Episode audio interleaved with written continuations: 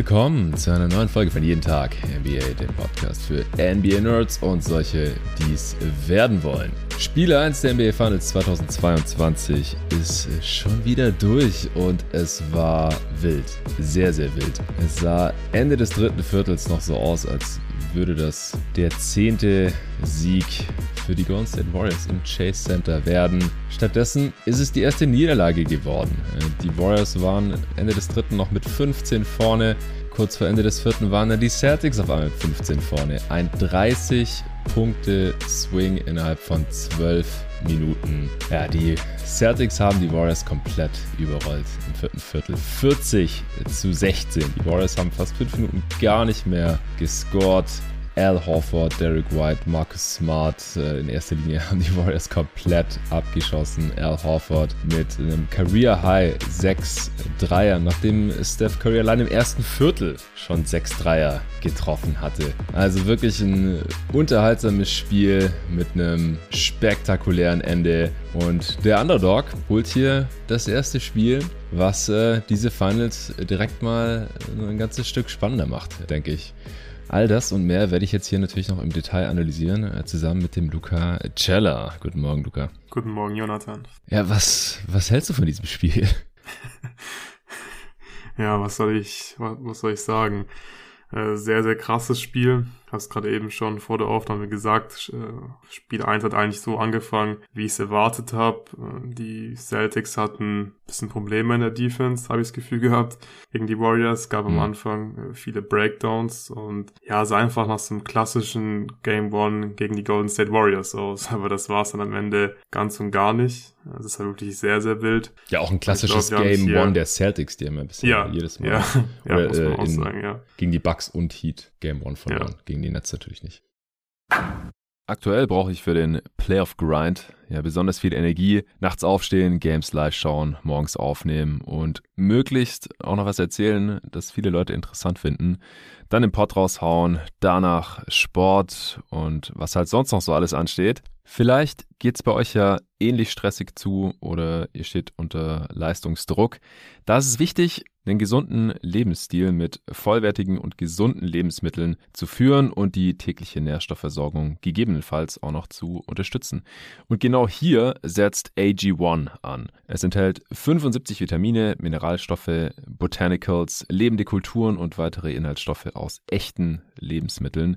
AG1 ist mein Vitaminkick nach dem Aufstehen. Es enthält viele Nährstoffe, die einem Kraft von innen geben und hilft mir, Nährstofflücken zu vermeiden. Zum Beispiel die in AG1 enthaltenen Inhaltsstoffe Folat, Niacin, Pantothensäure und die Vitamine B2, B12 und B6 tragen zur Verringerung von Müdigkeit und Ermüdung bei. Oder Kupfer, Selen und Zink und die Vitamine B2 und C tragen dazu bei, die Zellen vor oxidativem Stress zu schützen, helfen mir also auch bei der Muskelregeneration. AG1 bekommt ihr in einem Abo jeden Monat oder wann ihr eben wollt, kann man anpassen, zu euch nach Hause. Einfach mal unverbindlich ausprobieren. Es gibt eine 60 Tage Geld zurück Garantie, falls ihr nicht überzeugt sein solltet. Und im Moment gibt's wieder eine Aktion exklusiv für euch, also die Hörerinnen und Hörer meines Podcasts. Auf athleticgreens.com slash jeden Tag NBA erhältst du kostenlos einen Jahresvorrat an Vitamin D3 und 5 Travel Packs zu deinem AG1-Abo dazu. Neukunden erhalten außerdem eine Willkommensbox inklusive Aufbewahrungsdose und Shaker zur Monatspackung dazu. Also auf athleticgreens.com slash jeden Tag NBA gehen. Abschließend noch wichtige Hinweise. Bitte achte auf eine abwechslungsreiche und ausgewogene Ernährung und eine gesunde Lebensweise.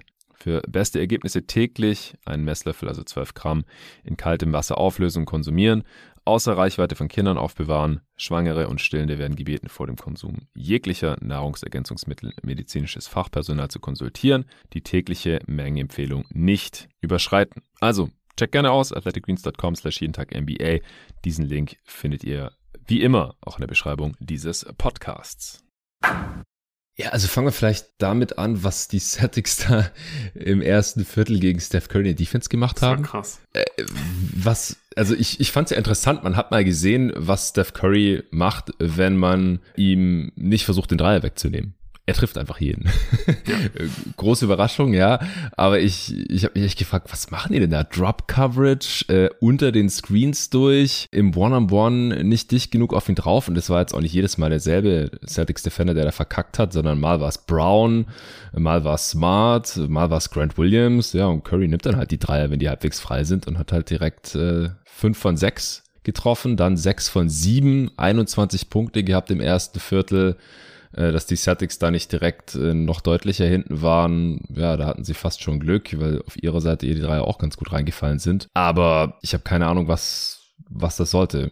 Denkst du, das waren einfach nur Missverständnisse, schlechte Execution oder war das irgendwie Teil des Gameplans? Also ich glaube, da waren, oder was heißt ich glaube, da waren definitiv Missverständnisse dabei, hat man, glaube ich, auch so ein bisschen gesehen. Ja. Äh, Gerade an Smart, seiner Körpersprache, dass er da mit äh, einigen Teammates ein bisschen äh, diskutiert hat mhm. und nochmal besprechen mussten, wer hier gerade wen verteidigt und wen den Typ mit der 30 bei den Weißen äh, in Transition gerade verteidigen muss. Und ja, da waren auf jeden Fall Breakdowns dabei. Das darf nicht passieren. Ja, da habe ich schon ein bisschen Sorgen gemacht am Anfang. So, okay, was ist da los bei den Celtics? Weil das kannst du dir eigentlich nicht erlauben in den Finals in Spiel 1, gerade gegen die Warriors nicht. Und dann hat es mich aber auch schon gewundert, dass sie dann schon einfach auch Drop gespielt haben. Also da war viel Transition dabei. Das kann einfach auch daran liegen, weil dann ist deine Defense noch nicht geordnet mhm. und dann kann schon mal passieren, dass du vielleicht eine andere Verteidigung spielst, weil es halt eine Transition Possession ist. Ähm, aber ich glaube, da war noch im Halfcourt irgendwie ein, zwei Mal ein paar Possessions dabei, wo sie wirklich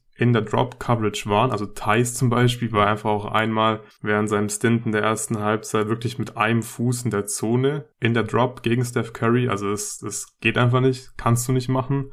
Und äh, Robert Williams, der war wirklich einfach oft zu weit weg. Ähm, ich weiß nicht, ob es da einfach verpennt hat, weiter hochzukommen.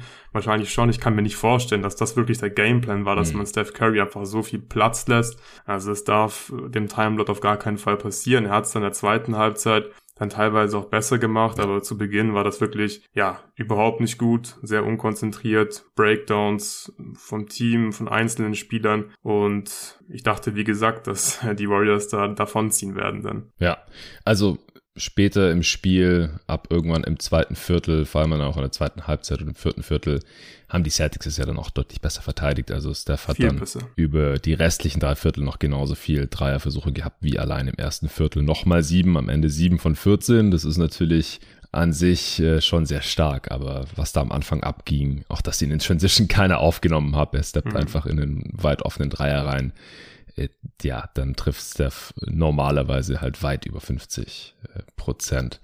Das ist klar. Deswegen versucht ja seit Jahr und Tag jede Defense, ihm diese Würfe wegzunehmen. Und das haben wir jetzt heute nochmal gesehen, warum. Und ich denke, dass die Celtics Defense da normalerweise keine Ausnahme ist. Und ja, man hat wirklich gesehen, dass die, dass es in erster Linie Missverständnisse waren gerade in Screening-Actions oben, äh, dass dann irgendwie keiner auf Steph gegangen ist, äh, statt dass im Zweifel zwei Leute auf ihn draufgehen, äh, wie dann die Celtics Defender darauf reagiert haben. Hat man schon gesehen, dass es so nicht unbedingt geplant war. Aber bei den Celtics, äh, ja, haben sich dann auch ein paar Spieler direkt gegen den Rückstand gestemmt, äh, sind ein paar Dreier reingefallen, gerade von äh, Marcus Smart. Es sind auch Würfe, die nicht unbedingt reinfallen müssen. Also ich hatte vor allem in der ersten Halbzeit schon den Eindruck oder war so meine Einschätzung, mein Gefühl, dass die Warriors die besseren Looks, die offeneren Looks kreieren und dass äh, die der Celtics halt trotzdem ähnlich gut fallen. Jalen Brown hatte auch im ersten Viertel noch eine, eine starke Szene hinten. Äh, Chase Down Block gegen Looney hat er nicht aufgegeben den äh, Easy Dunk oder Layup in Transition noch verhindert und vorne dann direkt im nächsten Angriff der Celtics ein Dunk nach einem Blowball gegen Jordan Poole. Solche Sachen waren schon wichtig, um da dran zu bleiben. Nach dem ersten Viertel hatten beide Teams 17 Dreier genommen. Also es war doch echt ein äh, absoluter Shootout. War auch ganz anderes Game anzugucken als äh, Heat gegen Celtics die Serie oder davor Bucks gegen Celtics, die halt unglaublich physisch waren, ja eher so grinded out Games oft und das war jetzt hier nicht so der Fall. Das war schon anderer Basketball. Beide Teams sind starke äh, Shooting Teams und können heiß laufen und das ist ja direkt passiert. Celtics im ersten Viertel acht Dreier.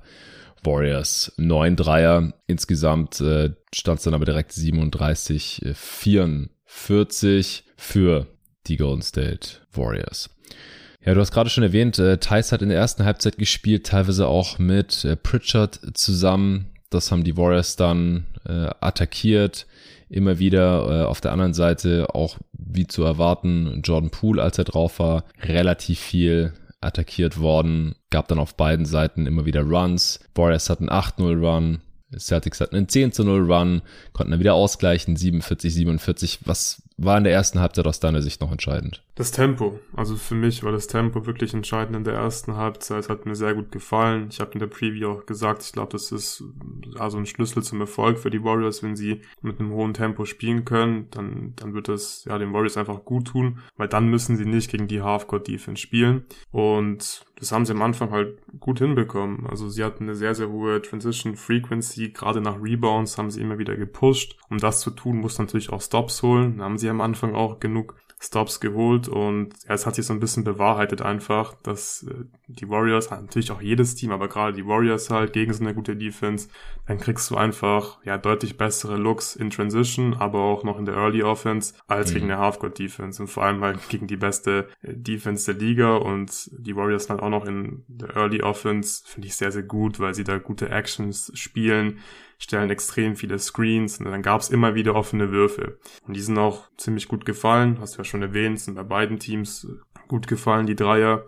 Aber jetzt im Nachhinein muss man auch sagen, es waren halt in erster Linie offene Dreier, die die Warriors sich rausgespielt haben. Das war natürlich jetzt auch nicht schlecht und die sind gut gefallen. Aber ähm, auch in der ersten Halbzeit gab es eigentlich wenig leichte Punkte am Ring für die Warriors. Mhm, also die Celtics haben wir gerade eben schon besprochen. Klar, da waren Breakdowns dabei. Gegen Curry haben sie es manchmal noch im Pick and Roll einfach zu schlecht gemacht.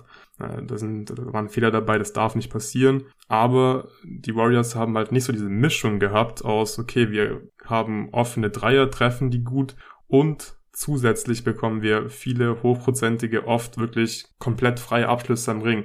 Die gab es ja eigentlich gar nicht. Und das hätte mir eigentlich schon ein bisschen früher auffallen müssen in der ersten Halbzeit weil die Würfe, die werden halt nicht immer so krass fallen können. Es war auch extrem viel Steph Curry. Das wäre einfach klar, dass der jetzt nicht in jedem Viertel 21 Punkte machen kann. Und ja. ja, von daher denke ich, ist das Tempo einfach sehr wichtig. Das Tempo hat abgenommen dann auch in der zweiten Halbzeit und am Ende hatten die Warriors eine Transition Frequency von 16,3 Prozent. Das ist immer noch relativ hoch, aber sie ist halt im Verlauf des Spiels einfach immer weiter gesunken. Und ja, das war für mich schon so, so ein wichtiger Faktor einfach in der ersten Halbzeit. Wie gesagt, dieses Tempo und dass du halt versuchst, in Transition zu leichten Punkten zu kommen und halt zu offenen Würfen. Und ich glaube, in Spiel 2 müssen sie aber auch ja mehr zum Ring kommen und, und versuchen da hochprozentige Looks zu kreieren. Ja, da war in der Rim Protection, wie wir auch in der Preview äh, vorhergesagt hatten, Robert Williams natürlich äh, unglaublich wichtig. Das ist einfach ein Shotblocker, wie ihn äh, ja Steph Curry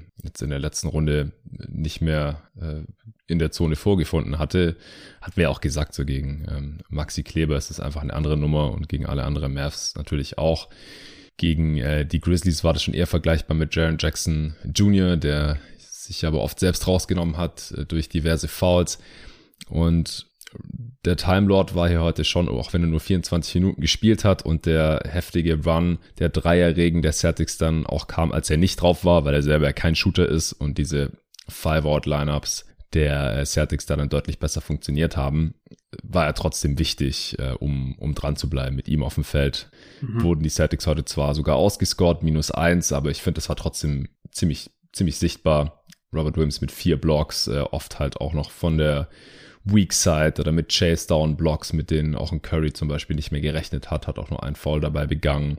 Ich fand, er sah nicht hundertprozentig fit aus, aber auf jeden Fall einen Impact gehabt auf dieses Game, oder? Ja, ja, also fit ist er, ist er ziemlich sicher nicht, zumindest nicht zu 100 Prozent. Ähm, ich fand ihn jetzt auch nicht schlecht und er hat auch Impact gehabt. Das gesagt, vier Blocks zum Beispiel, klar hatte dann äh, irgendwo Impact, aber ich glaube tatsächlich, dass es nicht unbedingt die die Time Lord Serie wird. Weil zum einen waren da einfach zu viele Fehler in der Pick-and-Roll-Coverage dabei. Es wurde besser in der zweiten Halbzeit. Man kann, glaube ich, auch davon ausgehen, dass er, dass er nicht nochmal so eine schwache erste Halbzeit im Pick-and-Roll spielt, also in der Defense im Pick-and-Roll gegen Steph Curry. Aber so generell fand ich schon, dass, dass die Warriors ihn so ein bisschen attackieren konnten, mhm. beziehungsweise die Boston Defense attackieren konnten, indem sie einfach zum Beispiel ihn oft Offball gescreent haben. So, weil ihm fällt es halt nicht so leicht, sich da als Offball so weit weg vom Korb zu bewegen und um irgendwelche Screens sich drüber zu kämpfen und dann am Perimeter zu verteidigen. Und ich finde, dadurch haben die Warriors halt schon sich halt offene Würfe, Distanzwürfe kreieren können. Da war ja schon, ja, so eine kleine Schwachstelle, finde ich. Ähm, Rim Protection war natürlich gut, aber so, ich bin mir nicht sicher, ob Robert Williams wirklich jetzt hier hauptverantwortlich dafür war, dass die Warriors wenig Würfe am Ring genommen haben. Ich würde jetzt persönlich sagen, das war er nicht, sondern es war einfach mehr, dass die Celtics vor allem im Verlauf des Spiels einfach mehr geswitcht haben und die ganzen Off-Ball-Actions ziemlich gut verteidigt haben und die Warriors hatten halt einfach wenig Slips oder Cuts nach irgendwelchen äh, Off-Ball-Screens zum Korb, weil einfach die, die ja, Perimeter-Defense bei den Spielern, die dann halt gescreent haben Off-Ball, einfach sehr, sehr gut war. Und man hat es, glaube ich, auch ziemlich deutlich gesehen. Die beste Lineup war heute definitiv White, Smart, Horford und die beiden Jays, also Jalen und, ähm, und äh, Jason Tatum. Ja. Und könnte ich mir durchaus vorstellen, dass es auch weiterhin hier mit Abstand die beste Lineup der Celtics sein wird. Also Robert Williams wird trotzdem eine Rolle hier spielen,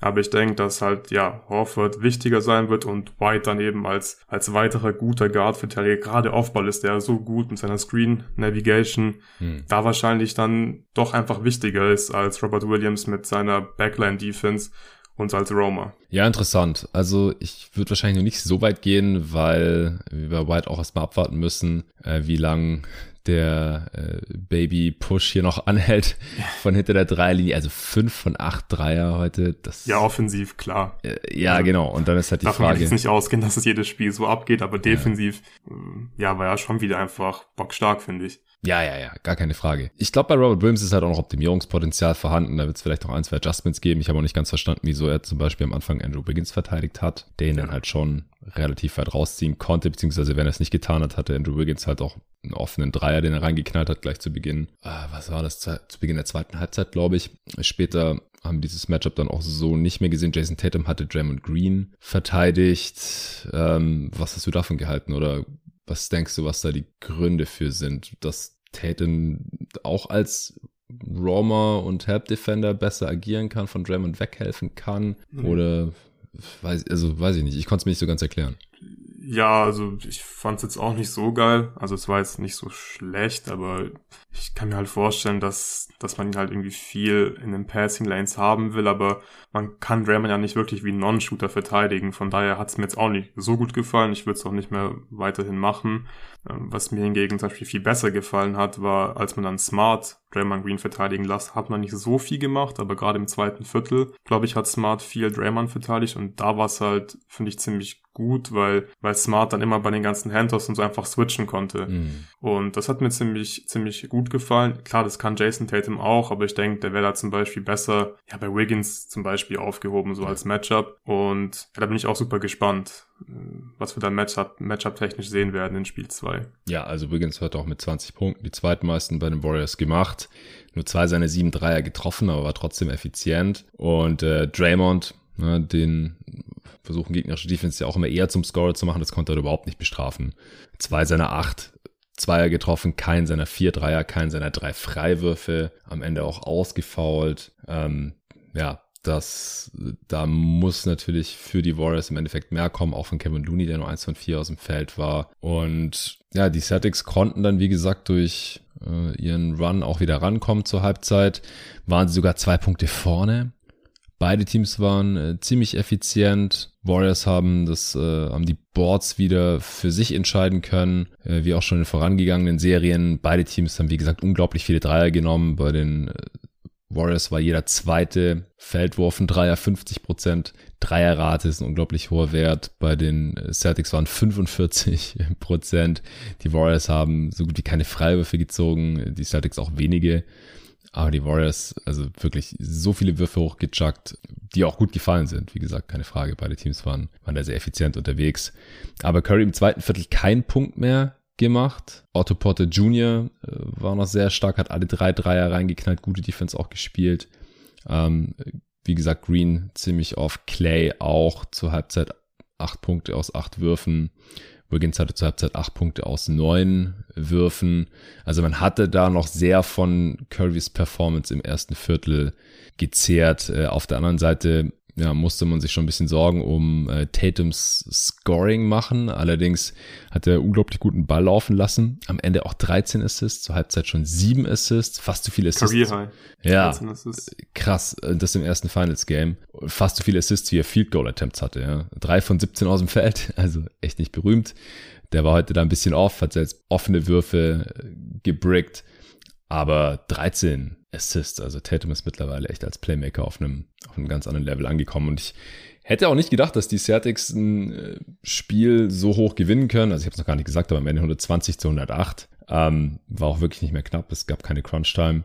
Obwohl Tatum die fünftmeisten Punkte gemacht hat in seinem Team. Ja, das hätte ich so jetzt auch nicht erwartet. Äh, wie hast du Tatum in, dem Spiel empfunden? Oder kannst auch gerne noch gleich mit gleich Brown mit reinnehmen. Äh, ja, ich fange mal mit Tatum an. Mhm. Der hat mir vor allem in der ersten Halbzeit ziemlich gut gefallen. In der zweiten hatte ich schon hin und wieder mal das Gefühl, okay, warte mal kurz, wo ist Tatum? Also da war mir wirklich ein bisschen zu äh, unsichtbar teilweise und ähm, war zum Beispiel teilweise auch nicht ready, wenn er einen Wurf, also wenn er einen Pass gefangen hat, mhm. dann, dann hat er den Ball so ein bisschen gefummelt oder musste die Füße erst noch setzen. Ja. Das war schon ein bisschen merkwürdig, aber so, nur weil er zwölf Punkte gemacht hat, heißt das nicht, dass er jetzt hier schlecht gespielt hat. Also ich fand, es war trotzdem ein ziemlich gutes Spiel von ihm und gerade in der ersten Halbzeit, finde ich, war es halt sehr auffällig. Okay, also er hat nicht viel gescored, aber er ist halt viel in die, in die Zone gezogen oder konnte Vorteile kreieren, weil die Warriors ihn irgendwie doppeln mussten oder bei seinen Drives halt einfach helfen mussten. Und wie du gesagt hast, als Playmaker inzwischen ja wirklich einfach gut, hat sich da stark verbessert. Und durch seine Kickouts und diese Vorteile, die er kreieren konnte, sind ja diese ganzen offenen Würfe für die Celtics auch entstanden zum großen Teil. Ja, genau. Von daher war er da ja mitverantwortlich dafür, dass die Celtics ja, so gut getroffen haben. Ich fand die Looks von beiden Teams ziemlich gut, die sich da kreieren konnten, äh, von jenseits der Dreierlinie. Und ja, Tatum hat nicht gescored, aber dafür war halt als Playmaker wieder sehr wichtig. Das haben wir ja auch in vielen Spielen gegen die Bucks zum Beispiel gesehen, so gegen die Drop Coverage von denen. Dann war es halt schwierig für ihn zu finishen, aber die haben auch ein bisschen zu viel geholfen. Auch da hat er halt immer die richtigen Basketball-Plays einfach gemacht und hat die Pässe gespielt. Und es klappt jetzt bei den Celtics eigentlich die ganzen Playoffs schon ziemlich gut, hier einfach the right play zu machen. Das haben sie heute wieder gemacht und hat heute wieder funktioniert. Die Frage ist halt, wenn sie es auf Dauer so machen, äh, können halt White, Smart, Horford, ihre Dreier so hochprozentig treffen. Horford 6 von 8, White 5 von 8, Smart 4 von 7. So teilweise dachte ich mir schon, okay, ist ein bisschen fluky gerade. Ich glaube, die Warriors könnten eigentlich äh, bisschen, ja. höher führen, ja. Ja, also klar, es ist fluky. Die werden nicht die ganze Serie so krass äh, treffen. Ja. Aber ja, interessant ist halt auch, wie die Warriors ihn verteidigt haben. Damit hätte ich auch nicht gerechnet. Ich meine, sie haben das Switch einfach hergegeben. Also gerade Steph hat einfach geswitcht. Und dann hatten wir oft dieses Matchup, dass Tatum gegen Curry One-on-One spielen konnte oder den Ball nach einem, nach einem Screen und nach dem Switch dann im Low Post bekommen hat. Also ich war schon sehr überrascht, wie die Warriors Tatum verteidigt haben, dass sie da einfach jedes Mal geswitcht haben und dann auch mit Curry einfach viel geswitcht haben. Das hätte ich jetzt so nicht erwartet. Und ja, war einfach überraschend, dass sie es, dass sie es so gemacht haben, gerade weil Curry ja auch gut verteidigt hat im Show and Recover in den ersten Playoff-Runden. Mhm. Ja, wie war das bei dir? Hat dich das auch überrascht? Was hast du da erwartet, was die Coverage gegen Tatum angeht? Ja, das hätte ich nicht erwartet, dass äh, sie Curry einfach so auf Tatum switchen, aber er konnte sie heute auch nicht bestrafen. Also er, er hat zwar versucht, auch immer wieder Pool zu abusen, ähm, wobei es mich einmal auch gewundert hat, im vierten Viertel, da wurde er auch schon von Pool verteidigt äh, und dann kam, kam wieder Screen, ein Screen, ja. äh, genau, und dann war halt Curry gegen ihn. Ähm, ich glaube nicht, dass es die ganze Serie über funktionieren wird. Bin auch gespannt, äh, wie äh, da reagieren wird. Aber ja, heute hat er es teilweise dann forciert. Also ich meine, er hat ja auch 17 Würfe genommen. Äh, war jetzt nicht sein Game, was äh, Scoring angeht, aber Playmaking haben wir ja gerade schon angesprochen und das war, hat ja unterm Strich dann auch sehr gut funktioniert, solange die Dreier halt fallen. Ich fand es ganz passend, was äh, Mike Prater dazu getweetet hat. Der hat gesagt, die Celtics spielen gerade Anti-Hero Ball. Also dass es halt Tatum dann nicht forciert gegen Mismatches, mhm. egal mhm. wie schlecht seine Quote ist, sondern dass er halt das richtige Basketball-Play macht, immer wieder. Und äh, so kam er auf die Assists und so haben die Celtics auch eine effiziente Offense gespielt. Also das war eigentlich top. Aber man ist halt sehr vom Shotmaking der Rollenspieler und dieser, ja, ich will sie gar nicht Shooter nennen eigentlich, abhängig, weil ich habe gerade mal geschaut. Äh, weißt du, wie oft schon Derek White in den Playoffs in seiner Karriere mehr als zwei Dreier getroffen hat? Äh, einmal. Genau. Gegen die Heat in Heat, Spiel ja. 6. Ja, das war das erste genau. Baby Boost ja. Er hat schon ein paar Mal mehr als fünf Dreier genommen, aber er hat halt nur in diesem einen Game äh, auch dann ordentlich getroffen. Gegen die Heat in Spiel 4 zum Beispiel hat er auch schon mal acht Dreier genommen, so wie heute, aber nur einen getroffen. Also das, da kann man sich, glaube ich, noch nicht drauf verlassen. Ja, Spieler können auch mal über eine Serie heiß laufen. Ich will jetzt nicht ausschließen, dass Derek White in dieser Serie 40% seiner Dreier trifft oder sowas. Wir werden sehen. Oder auch ein Al Horford, der heute auch nicht nur von Downtown äh, sein persönliches Feuerwerk abgebrannt hat und, äh, wie gesagt, Career High 6 Dreier getroffen hat. Regular Season und Playoffs, by the way. Sondern auch aus der Midrange. Ja, also Free-Throw-Line-Jumper, Baseline-Jumper, da war einfach alles drin. Das haben wir in den Playoffs auch schon mal so gesehen, aber wir haben halt auch schon gesehen, dass er dann nur drei Punkte gemacht hat in einem anderen Spiel. Ähm, in derselben Serie oder so. Das ist, das ist, glaube ich, nicht so super nachhaltig. Auf der anderen Seite kann ich mir nicht vorstellen, dass Tatum die restliche Serie so schlecht trifft. Ähm, und ich kann mir nicht mal vorstellen, dass er im nächsten Spiel wieder so schlecht scored. Weil das ist halt bei Tatum auch so. Der macht keine zwei schlechten Scoring-Games hintereinander, normalerweise. Also es würde mich nicht wundern, wenn er im zweiten Spiel da schon wieder ganz anders aussehen würde. Der ähm, macht dann da immer seine persönlichen Adjustments, findet Antworten auf die Defense und ja, warum er dann letztendlich seine offenen Würfe besser trifft, wer weiß, ja, mehr, mehr Fokus oder was weiß ich. Äh, und auch Jalen Brown, der war zwar eine Zeit lang so der, der Spieler, der sich halt so gegen den Rückstand gestemmt hat und auch immer wieder aggressiv in die Zone gezogen ist, äh, One-on-One -on -one auch gegen Wiggins versucht hat zu scoren. Äh, das hat mal besser geklappt und mal schlechter.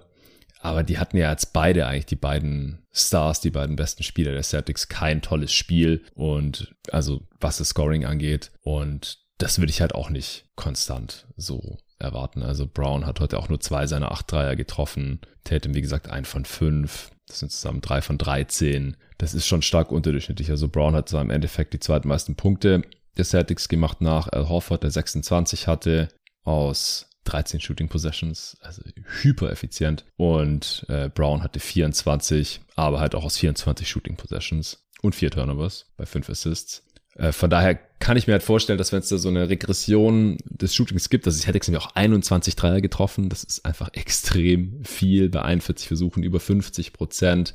Das können die nicht nie im Spiel replizieren. Ja, Warriors haben auch 19 getroffen, also war krass, ja, ja. dass beide ja, Teams so gut getroffen haben. Ja, das ist echt unglaublich gewesen.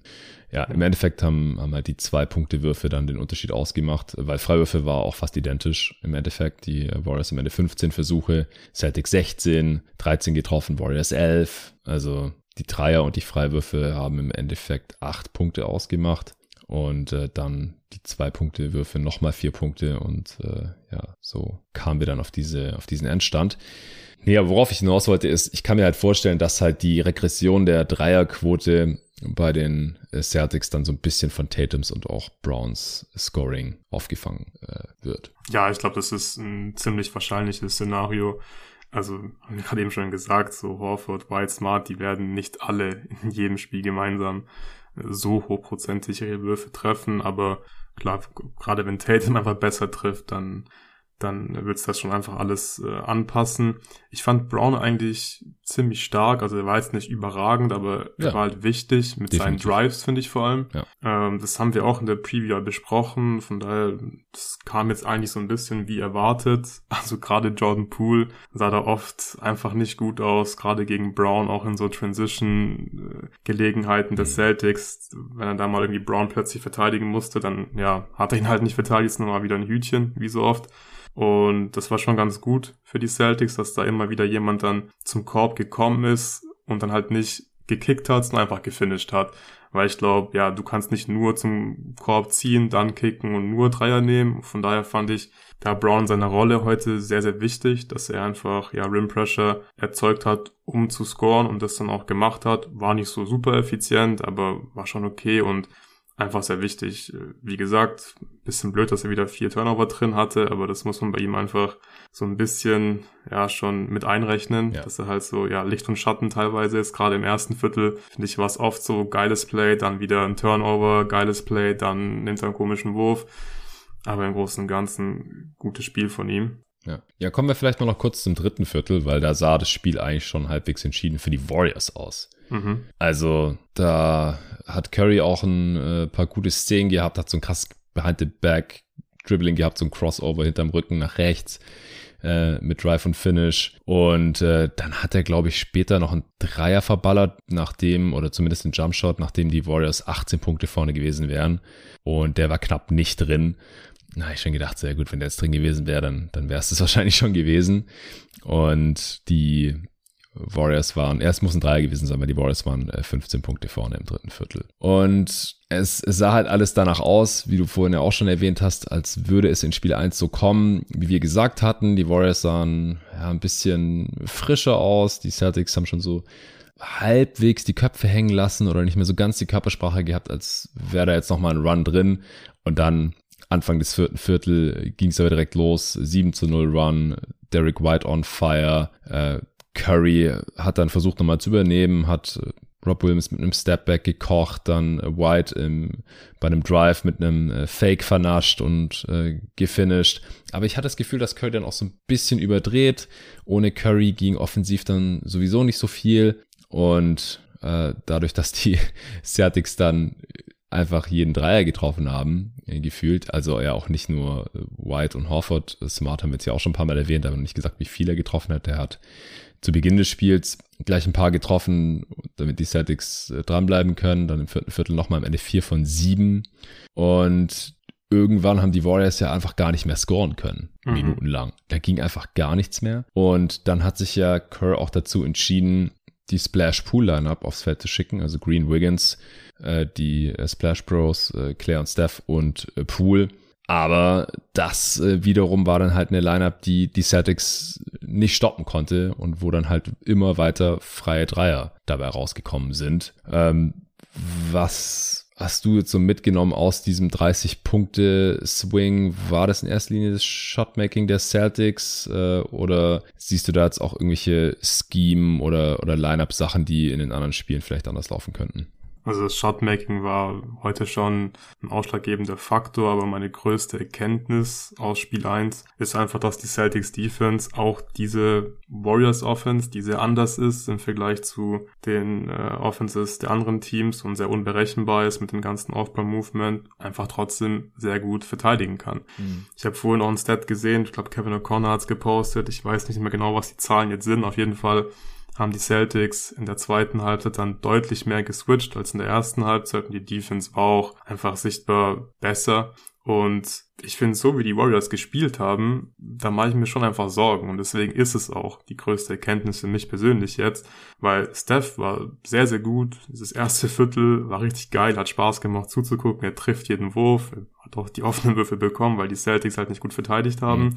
Aber im Verlauf des Spiels hat sich ja immer mehr in die Richtung entwickelt, dass ja Curry wirklich alles machen musste. Und da gab es dann zwar schon noch immer noch viel Off-Ball-Movement, aber die Screens wurden halt gestellt, aber daraus ist ja gar nicht viel entstanden für die Warriors. Am Ende war es dann trotzdem halt irgendwie okay, Draymond spielt jetzt nochmal schnell einen Handoff mit Curry und der muss dann halt einen Dreier nehmen oder zum Korb ziehen. Also ich finde, das war dann nicht mehr so richtig der Warriors Basketball. Und ich glaube, das ist halt einfach ein Riesensieg schon mal für Boston, dass man gesehen hat, okay, wir können die verteidigen, die haben Probleme, die kriegen zwar schon noch ihre offenen Würfe teilweise, aber die haben halt nicht diese Mischung aus offene Würfe und durch diese ganze Motion in der Offense, durch die ganzen Screens in der Offense halt noch zusätzlich die Einfangpunkte am Ring. Und wenn Boston das weiterhin konstant so gut machen kann, wovon ich ausgehe, dann haben die Warriors, glaube ich, tatsächlich ein ziemlich großes Problem. Hatten heute auch nur ein O-Rating von 89 im Halfcourt. Ja. Ist, glaube ich, auch äh, stetig gesunken während dem Spiel. Ja, von daher, puh, also ich bin mal gespannt, was da passiert in Spiel 2. Ich glaube wirklich, dass es, dass es gut möglich ist, dass die Celtics das über die Serie hinweg einfach so gut verteidigen. Und ja, dann wird es, wie gesagt, ganz schwierig für die Warriors. Ich denke, dass Steve Kerr schon ein paar Tweaks finden wird. Auf der anderen Seite haben ja die Celtics auch nicht perfekt verteidigt, äh, gerade im ersten Viertel sonst. Äh, wäre gerade im Halfcourt das Offensive Rating wahrscheinlich noch schlechter. Deswegen, ich bin auch gespannt, was hier dann schwerer wiegt im Endeffekt. Aber das war jetzt ja auch kein mhm. perfektes Game von den Celtics. Wie gesagt, dass sie weiterhin über 20 Dreier treffen, ist äh, utopisch. Aber dass Jason Tatum weiterhin so schlecht spielt, das ist eigentlich auch unmöglich, so schlecht scored. Ja, ich will es nochmal betonen, er hat, was das Playmaking angeht, auch defensiv ein gutes Spiel gemacht. Aber ich, es, es wird sich so wahrscheinlich nicht wiederholen, dieses Spiel. Ja, das ist klar. Aber wir haben schon gesehen, das war war auch High-Level-Basketball. Also äh, selbst KD hat geschrieben, dass es hier gerade ein sehr hohes Level an Basketball äh, ist. Der hat sich wohl auch reingezogen. Und das war einfach geil anzuschauen. Und ich bin super gespannt auf die nächsten Spiele. Also ich, ich kann mir weiterhin hier jeden Ausgang vorstellen, aber ich bin auch froh, dass sich einfach vieles, was auch für die Celtics gesprochen hat, und wir beide auch sehr mit uns gerungen, auf wen wir jetzt tippen sollen. Ich habe im Endeffekt auf die Warriors in sieben getippt, weil ich mir auch ja, schwerlich vorstellen konnte, dass die Celtics hier gleich dieses erste Spiel klauen statistisch gesehen haben sie jetzt natürlich einen riesen Vorteil hier. Und vor allem, wenn sie dann auch das nächste Spiel gewinnen sollten. Und David hat ja seinen Gastauftritt hier ja, ja, äh, also strategisch. Celtics 2-0. Genau, äh, ist, ist quasi schon eine ausgemachte Sache. Er ist ja 4-0, wenn er hier einen Gastauftritt hat ähm, nach einem Celtics-Spiel bei jeden Tag NBA in diesen Playoffs und er wird nach Spiel 2 hier am Start sein. Also es, es steht quasi schon 2-0 für die Celtics jetzt, das ist klar. Äh, und wenn sie dann mit 2-0 nach, nach Boston fahren, also puh, dann wird das ein sehr äh, steiniger und steiler Weg für die Golden State Warriors.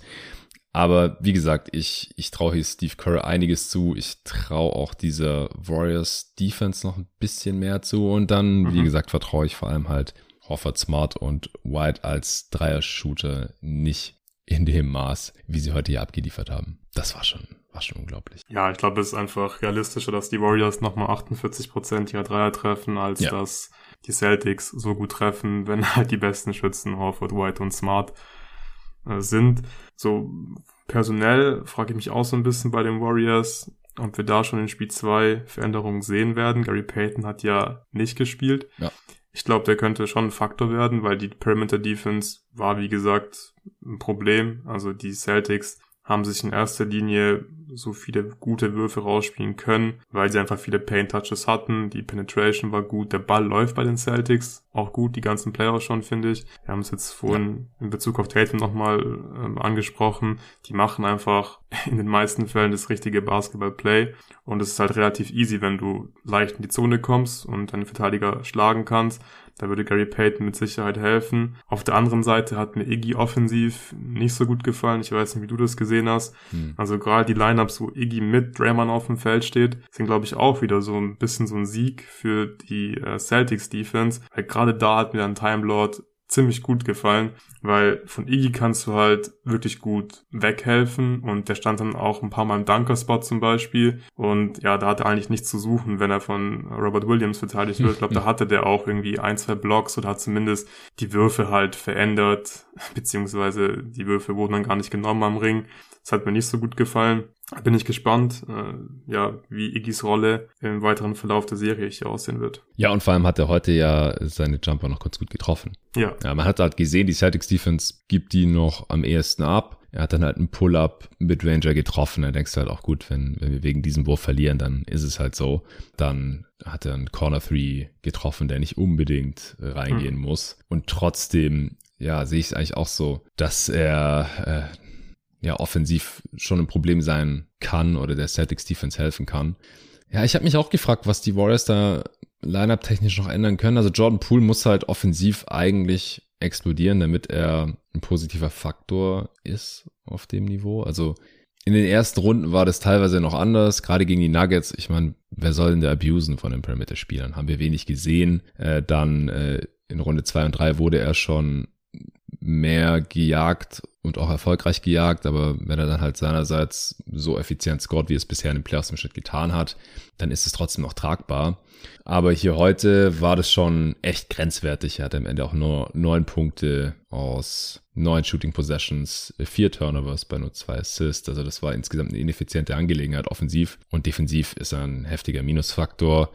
25 Minuten gespielt, äh, minus 19 mit ihm auf dem Feld ist auch der schlechteste Wert von allen Warriors. Passt da ins Bild rein. Und ich kann mir auch vorstellen, dass von ihm ein paar Minuten dann eben an Gary Payton II gehen. Äh, Otto Porter Jr. war heute sehr gut äh, offensiv unterwegs, im Endeffekt vier seiner fünf Dreier getroffen. Das ist eigentlich auch Best-Case-Szenario zusammen mit seiner äh, Defense und mit seinem smarten Play. Also man hat schon gesehen, dass Kerr hier jetzt keine Experimente macht. So, die Rookies haben eigentlich keine Minute gesehen bis äh, zur letzten Spielminute, die dann schon Garbage Time war. Also Iguodala 12 Minuten, Otto Porter Jr. fast 24 Minuten. Und ansonsten halt die äh, Top 6, also die Starting Five mit Looney Green Wiggins, äh, Thompson und Curry, dann Pool als äh, Sixth Man. Also auch eine rigorose Achter-Rotation hier gefahren über 47 Minuten. Und es hat ja trotzdem nicht gereicht, defensiv. Von daher, ich glaube, so vom Personal ist, ist da nicht so viel Luft nach oben, abseits von Gary Payton. Und der hat jetzt halt einen Monat nicht gespielt. Ja, wir wissen nicht, in welcher körperlichen Verfassung er ist. Er hat diese Woche erst angefangen zu trainieren ich kann mir vorstellen, dass wir in dem Spiel zweimal sehen, dass Curry mal ausprobiert, aber ob er dann die Lösung ja. ist, weiß ich auch Ja, nicht. was auch ein bisschen komisch war, dass er in der Garbage Time gar nicht gespielt hat. So wäre ja. eigentlich eine gute Gelegenheit gewesen, um ihn einfach mal aufs Feld zu schicken, dass er halt mal Basketball spielen kann, bevor er dann in äh, wirklich richtigen, wichtigen Playoff-Minuten spielen muss. Vielleicht ist er auch wirklich noch gar nicht richtig fit. Ich glaube, das ja. wäre schon ein kleiner Verlust für die Warriors. Ja, aber ich bin mal gespannt. Ich finde so Iggy war auch so ein bisschen symbolisch für die Warriors Offense, weil gerade diese eine Corner-Dreier, den du vorhin angesprochen hast, das war halt auch wieder so ein Play, da gab's Off-Ball-Movement, da gab's Screens, aber am Ende bekommt halt äh, Iggy an der Baseline ähm, ja so ein, so, ein, so, ein, so ein Pin und kommt dann raus in Corner und er nimmt halt den Dreier. Also mit dem Wurf, mit dem leben die Celtics natürlich sehr gerne. Er hat ihn zwar getroffen, der war auch verteidigt, aber wie gesagt, das ist den Celtics ja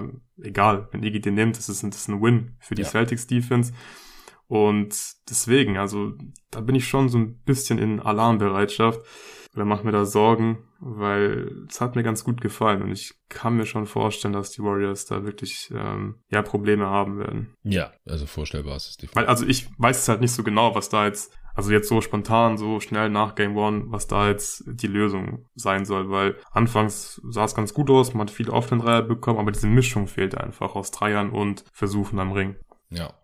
Ja, hey, es ist vielleicht die beste Defense, die ja. dieses Warriors-Team ähm, lösen muss oder versuchen muss zu lösen. Und vielleicht schaffen sie es nicht. Das ist natürlich möglich, klar. Und das halt, obwohl äh, Curry schon so ein starkes Spiel hatte, am Ende 34 Punkte, äh, 5 Assists, nur zwei Turnovers aus 27 Shooting Possessions. Das ist schon relativ nah am Optimum. Aber wie gesagt, 21 davon kamen im ersten Viertel, als er noch sehr komisch verteidigt wurde, nicht erfolgreich verteidigt wurde. Die Execution einfach katastrophal aussah und der Gameplan auch ein bisschen, Gameplan auch ein bisschen fragwürdig.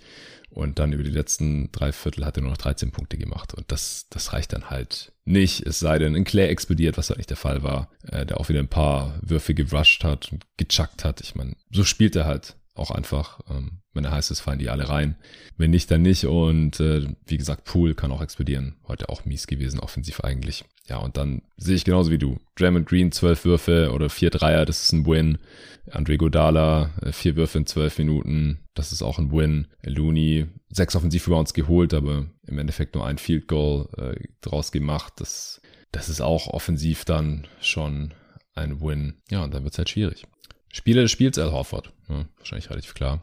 Ja, ja, sehe ich auch so. Der hat ja, glaube ich, im vierten Viertel einfach mal alleine so kurz einen 11-0-Run, glaube ich, gestartet. Genau. Und ja, am Start waren bei den Derek Celtics White. eigentlich viele Spieler so. Smart. Ich würde auch sagen, dass Tatum am Start war, auch wenn, ja. wenn er nicht gut gescored hat. Brown haben wir auch schon gesagt, mit seinen Drives und in, in der Early Offense in Transition. Äh, White hast du gerade schon genannt, auch Marcus Smart war super wichtig. Auch selbst ein Peyton Pritchard mhm. war heute eigentlich stark und spielbar. Und bei den Warriors, Curry ja, auf jeden Curry. Fall. Looney finde ich auch. Ich finde, der war defensiv auch wieder ja. ziemlich, ziemlich gut. Auch da habe ich vorhin Stat gesehen auf Twitter, ich glaube auch wieder von Kevin O'Connor, der es äh, getweetet hat. Ich glaube, die, die, die haben ihn, glaube ich, in der ersten Halbzeit 20 Mal im Pick and Roll attackiert. Hat nicht so gut funktioniert. Ich finde vom Eye-Test her ging es mir doch ähnlich.